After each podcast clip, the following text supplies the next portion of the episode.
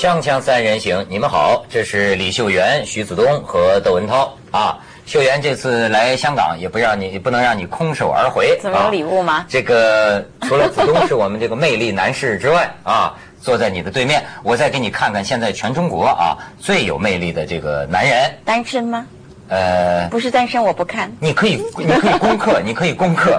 咱们来看看，哎，这是我们凤凰的这个管理层哎独家珍藏的，这个杨利伟啊到我们公司来参观的时候亲笔签名，瞧见没有？私家珍藏。哎他真的有酒窝吗？那不叫酒窝吧？那那也是是沧桑。一个一个帽子咔下去，啊，还蛮帅的。这个很多观众啊，还给咱们寄来，就是说这个设计台词，就说这个中国这个太空人到了太空，第一句话要说什么话，挺有意思。你看，有的说是激情版说我在遥远的太空向伟大的祖国致敬，浪漫版就是啊，地球真的很漂亮。调侃版，指挥中心由于神舟五号表现十分完美，我决定直接飞往月亮，请予批准。呃，然后这是一个颂歌版，我自己的一小步就是党和人民的一大步啊。呃，然后还有一个，这是学美国的对对对那个。阿姆斯壮。这是咱锵锵的观众，最后还来一锵锵版，广告之后见。这个蛮有意思的。不是，按说这个不是什么新闻哈，但是为什么又提起这个事儿啊？这个让子东兄还做了点小调查。这事关前段时间这个两会，中国这个两会，两会期间呢，哎，闹出一个新闻来。这新闻我还一直留着，说有一个政协委员提案呢，就表示这个伟大的太空人杨利伟啊，在太空他没有看到伟大的长城。哎，这个呢，跟我们这个小学语文课本里边的一篇课文就有点不太一样。你看当时的新闻讲啊，就是。呃，这个现在部分小学，就那个时候部分小学正使用的小学教科书语文第七册当中有个课文叫《长城砖》，文中写道。一位宇航员神采飞扬地说：“我在宇宙飞船上从天外观察我们的星球，用肉眼辨识出两个工程，一个是荷兰的围海大堤，另一个是中国的万里长城。”结果呢，杨利伟上去之后，啊，看半天，哎，没看见啊，没看见呢。然后这位政协委员呢叫王翔，王翔说的这个，他都提了提案嘛。现在这个教育部也很很很英明，就接纳提议，将把这个课文这个有问题的课文抽起来。然后你看人家提案就讲哈，长城的平均宽度只有十米。在三十六公里的高度啊，肉眼是看不见的，而且太空船飞行高度达三百公里，只有长宽能够达到五百米的地面物体，在肉眼当中你才能看到一个点啊，这么小啊，借助什么精密遥感技术才能看见长城，而不是用这个肉眼。所以说现在这个呃教育部就表示对这个问题要要要处理了，嗯。很严重哦。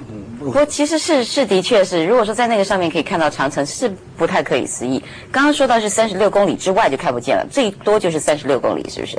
呃，就是啊，就高达三十六公里的高度就会从肉眼视线消失，平均宽度十米的话，人家爱国嘛，人家心里看到嘛或。者是伟大的情操，但是这跟事实不符就是了，对不对？因为我小时候也有这么一个糊里糊涂印象，好像说在太空能看到金字塔跟长城啊什么，其实可能都是就是瞎掰的，对？哎，我就是一个特别常识化的人。我第一次听到这种说法，那时候我还很小，我不相信，我就跟同学争，我说不可能，因为我当时根据一个很简单的理解，我说要以长城的宽度，要能看见长城，就应该能看见我们家房子了，但是它有十米宽那它会不会有可能因为它长嘛？它吸吸吸吸吸，十米啊，在他说那么高的高度，你连一条线你都看不出来。那应该看一个长江、黄河就是一条线，啊对不对？你是多小的时候发现这个问题的呢？什么时候？比如说几岁的时候？你如果说二十岁你再发现这个问题，一点不稀奇，因为你看了很多的这个科教或者是说这种的影片呢、现在有很多外太空人的电影嘛。那我忘了，对对反正小时候就有这种说法，对吧？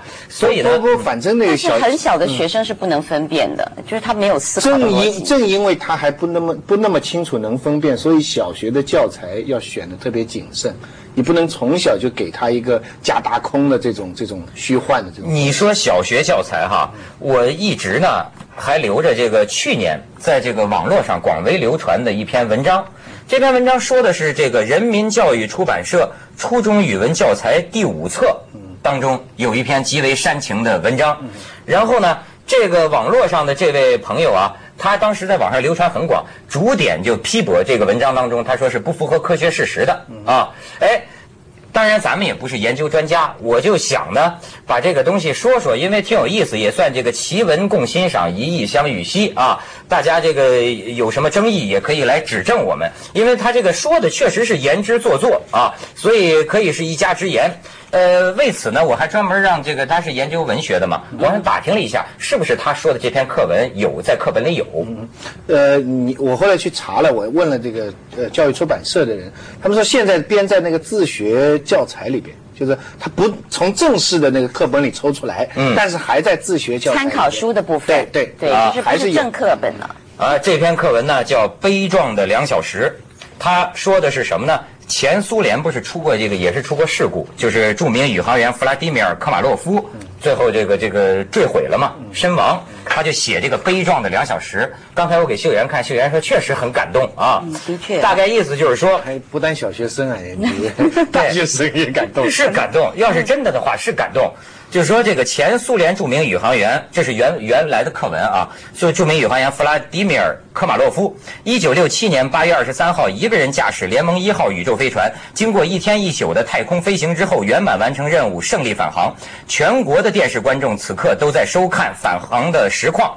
但是，当宇宙飞船返回大气层后，需要打开降落伞来减慢飞船速度的时候，科马洛夫突然发现，无论用什么办法，也打不开降落伞了。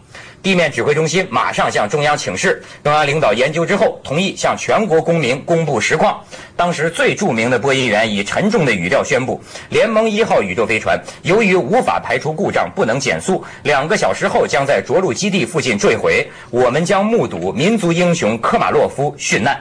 这举国上下都震撼啊！就两个小时啊，哎，然后呢，这个指挥中心的工作人员更是珍惜这剩下两小时，他们把科马洛夫的亲人请到指挥台，让他们在最后的两小时里和屏幕中的科马洛夫在一起。然后这个课文里就说，这个科马洛夫人人格很高尚哈，呃，虽然很激动，但还是控制住自己说，首长，属于我的时间不多了，我想先把这次飞行探险情况向您报告，这是比生命更重要的东西。首长激动的热泪盈眶，哽咽着说，谢谢你，录音已经。请讲吧。科马洛夫点点头，开始了急促坦然的讲述。因为关系到国家机密，指挥中心暂时关掉了电视直播的录音传递，全国电视观众只能通过屏幕观看他无声的形象。然后，要谁能读口型，不就窃取国家机密了？呃，时间一分一秒的过去了，科马洛夫的生命也在分分秒秒中消逝。汇报整整用了七十分钟，科马洛夫汇报完了，打开声音开关，国家领导人第一个接过话筒，他很想讲得快点，好节约时间留给家属。呃，然后你看，这个时候就他的家属轮番上来跟科马洛夫做最后的告别。最后，哎，还有这么个情节，说科马洛夫呢也很啊，就妻子抱着话筒说：“亲爱的，我好想你。”泪如雨下，科马洛夫送出一个调皮而又深情的飞吻，生离死别呀啊！然后他脱下宇航服，拿出一支金笔，对妻子说：“亲爱的，这支金笔随我飞入太空，是我珍贵的东西，我用宇航服把它包好。”待会儿的大爆炸不会对他造成损伤的，请你把它转赠给你未来的丈夫。我想我不会下地狱，我会在天堂里祝你们幸福。屏幕前的人全落泪了。科马洛夫的女儿接过话筒说：“爸爸，我的好爸爸。”孩子已经泣不成声。坚强的科马洛夫这时也禁不住落泪了，说：“好孩子，记住这一天，以后每年的这个日子，到坟前献一朵花，和爸爸谈谈学习情况。好女儿，爸爸就要走了，告诉爸爸你长大了干什么？像爸爸一样当宇航员。”科马洛夫又一次落泪了。你真好，可是我要告诉你，也告诉全国的小朋友，请你们学习时认真对待每一个小数点，每一个标点符号。联盟一号今天发生的一切，就因为地面检查时忽略了一个小数点。这场悲剧也可以叫做对一个小数点的疏忽。同学们，记住它吧。科马洛夫讲到这里，看了看表，还有七分钟，他依然和女儿挥挥手，面向全国的电视观众。同胞们，请允许我在这茫茫太空中与你们告别，再见了。科马洛夫这时太激动了，谢谢了，全国、全世界的同胞们，我也爱你们。正因为我们的生活充满了爱，上帝才这样爱我，让我从千万里的高空飞向大地，在火与光的歌声里获得新生。同胞们，请与我一起喊：人民万岁，科学万岁！然后向人们亲切地挥着手，说：“我已经看见大地了，大地很美。如果上帝让我转世投胎，我还要当宇航员，我和女儿一起重上太空，因为太空很有意思，很好玩，真的，太空很好玩。”轰隆一声爆炸，整个苏联一片寂静，人们纷纷走向街头，向着飞船坠毁的方向默默的哀悼哀悼。这很感动嘛，真的啊！你看，如果说纯粹就一个故事，然后你看他跟他的这个亲亲人互动，还有一段你没念到，就是他看到他妈妈的白头发，他说：“你一根一根的白头发我都看到了，你是不是也看到了？”他说：“儿子，我看你看得很清楚，这不是很感人吗？”你不觉得他很虚假吗？这个一个人在，假如我我们先不讲任何科学的原因，假如就算有两个小时出现这样的事情，人能这样吗？所以我说你们这些人太那个太科学了，就是你们被现科学被那个知识，就是他其实他他这个写的时候也许很人性化。咱们这个虚假不虚假，我们也没资格说。我就说说这位这个网友他的一家之言，他的这个分析哈，当然咱有待于查证。他说：“这个前苏联联盟一号宇宙飞船呢，这个由科马洛夫驾驶，是在莫斯科时间一九六七年四月二十三号凌晨三点三十五分，在拜科努尔发射场升空。而此文中竟然说是八月二十三号升空，这差了四个月。然后他说呢，这个。”这次飞行是冷战期间前苏联为了跟美国竞争登月项目而进行的绝密行动，将要实验人类第一次飞船太空对接啊！为保证苏联在太空的领先地位，这一行动的内情在当时实行绝对保密，怎么可能电视直播？他提出了质疑。然后呢？这个科马洛夫是四月二十四号早上六点二十四分遇难。当时在捷洛斯斯洛伐克访问的勃列日涅夫是在二十四号中午通过国防部长的报告得知这一消息的。塔斯社是在当天十四点向世界发出这个报道的，可见绝无什么现场直播之说。然后呢，就是说这个。科马洛夫这个联盟一号返回地球啊，是突发事件，一系列的机械和仪表故障导致苏联不得不放弃了这个太空对接计划，命令他提前返回。那么在那个冷战年代，谁会傻到把自己的航天故障通过直播暴露在敌手面前呢？然后说碑文中提到，当这个飞船进入大气层后，科马洛夫发现降落伞打不开之后，飞船还要飞两个小时。但是稍具科学常识的人都知道，宇宙飞船绕地飞行的先决条件是必须具有第一宇宙速度。尽管当飞船返回大气层的速度要低于第一宇宙速度，但是时速仍然在每秒七千米左右，也就是说每小时两万多公里。就是如此高的速度跟空气摩擦，才造成飞船表面的高温燃烧现象。飞船进入大气层大约在一百公里高度上，一般降落到距离地面十公里高处时打开降落伞。这期间虽然飞船要飞行上千公里，但在高速飞船上也这段时间也只有短短几分钟，从打开降落伞到落地也不过十几分钟时间。按照这篇文章，进入大气层后，科马洛夫还要飞两个小时，简直是不可思议，信口雌黄。因为这两小时足够他再围着地球飞一圈还有余。然后作者还可以狡辩说，科马洛夫是在轨道上就发现降落伞无法打开了。可是你要科马洛夫在轨道上就打开降落伞吗？就算你预演着陆，发现操纵降落伞的系统有问题，不到最后实际打开时，谁也无法断定降落伞是否无法打开。他说这篇文章还说，科马洛夫向领导的汇报持续了七十分钟。实际上，这他说这是不可能的。比如说，这个九七年二月二十三号，和平号空间站发生火灾的时候。正飞行在中非上空，跟地面没有无线电联系，因为它是受地面接收站控制范围限制的。空间站几乎要绕地球飞行整整一圈之后，机组人员才能通过位于瓦洛普斯岛的美国宇航局地面站，把这一情况传送到俄罗斯的和平号控制中心。由此可以想象，六十年代苏联单独进行的这个飞行，怎么可能连续通讯七十分钟？然后说，呃，嘱咐他女儿小数点这个话，他也说。像航天器这样的高科技产物，无论什么地方发生了故障，绝不是短时间之内就能查出原因的。像这个哥伦比亚号航天飞机出事儿的那个哈，是经过几个月的紧张调查才公布了这个失事原因啊。而前苏联竟然在几十分钟甚至几分钟内，由科马洛夫就搞清了，就这次故障完全是因为一个小数点儿。那是因为编语文教材的人为数学课着想。对，所以说他这这位作者呢，就哎。连续了这个，呃，就把这个当年的史实又说了一遍。那个意思就是说，这篇课文跟科学事实完全不符。嗯，咱们先去一下广告，然后两位可以讨论一下。锵锵三人行，广告之后见。喝口。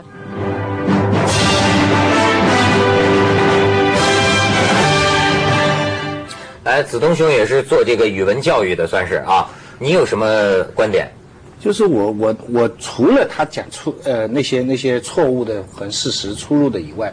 我更感兴趣的就是他这种假大空的文风啊，就是那种啊，就是在一个特定场合，他编了一个特定场合，然后用很多国家革命的语言充斥到个人的感情里，我觉得对小学生影响真的很不好。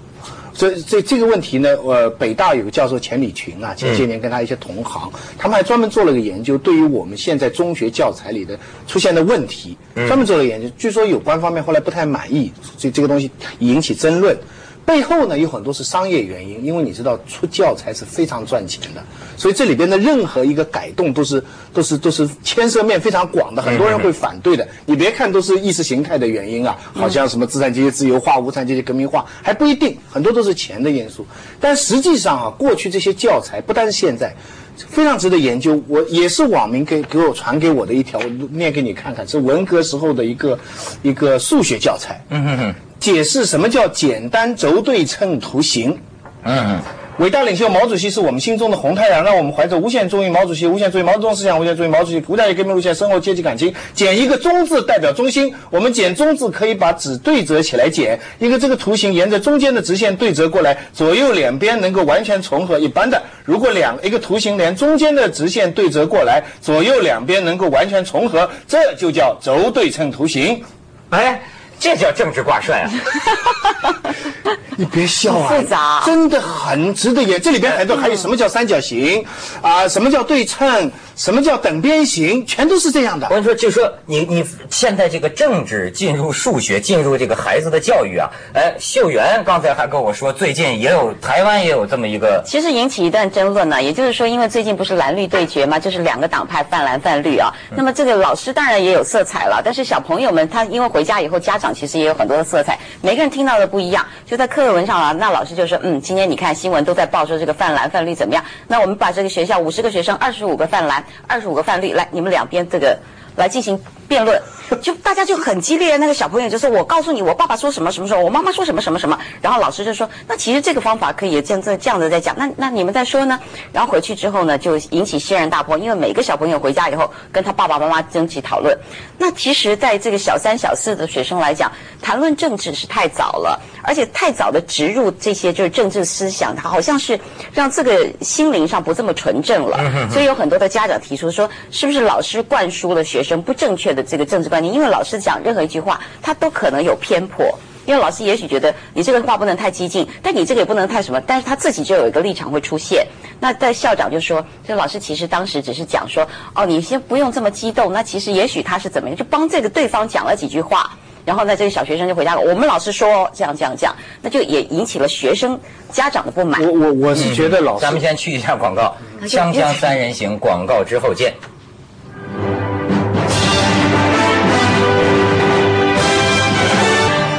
你看，这位作者后边有评论，就说饶过孩子们，不要再在课文上撒谎了。说这个这篇文章，数学老师用它来教育学生注意小数点的作用，道德教授用这个来启发学生的道德观，哎，甚至有人把它作为新闻开放的例子来强调前苏联的开明程度。他的感觉是什么？他说：“我们的教育为什么要这么偏重华而不实的谎言呢？难道真实的爱国主义、英雄主义在中国已经没有了？非要去找一个瞎编乱造的洋英雄来塑造我们纯真的下一代，而且还在颇具知识水准的人群中流传如此之广？这实际上反映的是长期以来一部分人宁要好听的谎言，不要难听的实话。此类思维已成潮流，君不见经济指标一上再上，亏损企业一多再多，反倡廉一讲再讲，贪官污吏越抓越多。你看，这是他的这个忧国忧民。我我我非常同意。我觉得老师小学里边，他把一时的政治观点影响学生，固然是很坏，但是更深更坏的影响就是他影响语文，他影响文字。就白白先勇讲的这个百年中文啊，内忧外患。中国文字的内忧外患，外患是指的外来语、欧化语言，内忧是指各种各样的文风，使得这个语言的坏。前不久我看了一一个一个教授讲呃香港法律的一篇文章，文章讲的怎么样不管，可那个题目非常有意思，它题目叫什么？叫邓小平思想永放光芒。这就叫文学化。你讲法律，你何必弄一个永放光芒呢？我记得小时候我就听一个歌啊，有个李双江唱一个歌，叫《祖国永远是春天》。结果我旁边的农民就问我说：“这歌唱什么？”我就说：“永远是春天。”他说：“那叫我们稻里的那个田里的稻子怎么长啊？”哎，但是照秀媛刚才的观点啊，他就你看，他就觉得这是语文课本，哎，就说是是不是要这么讲究细节的真实？其实我有的时候觉得这个教育不是只有在课本上，或者是在，其实在很多的生活上面，就是你你阻止得了他课本这样的夸张，但你阻止不了他接收一些媒体的资讯啊，或者是说有很多外来的东西，比如说电影，他们就把这个两分钟马上要坠地的事情，他可以演个十五分钟、二十分钟，这个就是他告诉你，其实他在灌输你你一个你就是觉得。语文课文里边可以虚构？我觉得其实可以讲清楚，就是说在事实上是这样发生，但是内容可能会有一些夸张。在讲话的时候，就像讲故事一样，但是啊呃纯属虚构，也不是就纯属嘛。是本来呢，文呃语文课本用很多文学作品，文学作品本来就是虚构的，这是要说清楚。但是虚构的是故事，虚构是情节，不能虚构感情。所以你的而且不能有太违背常理的，比如你看你什么文体的。你当然可黄河之水天上来，奔流到海不复回，哎当然是虚构的。对，哎，徐老师，我问你一个问题哈，这个文学虚构，比如说他能不能虚构？比如说我写一历史小说，我说这个秦始皇是明朝的皇帝，我能虚构到这程度吗？这就不行啊！你要这样虚构的话，那你就变成个搞笑小说了，你就变成一个一个无厘头的哎荒诞小说荒诞派，啊荒诞派当然可以这刚刚说可样写啊。以虚构剧情，你可以说虚构文章，但你不能虚构感情。其实感情它这里面也没有虚构，因为他也许真的对他妈妈就是这样讲，对他什么，只是他不想。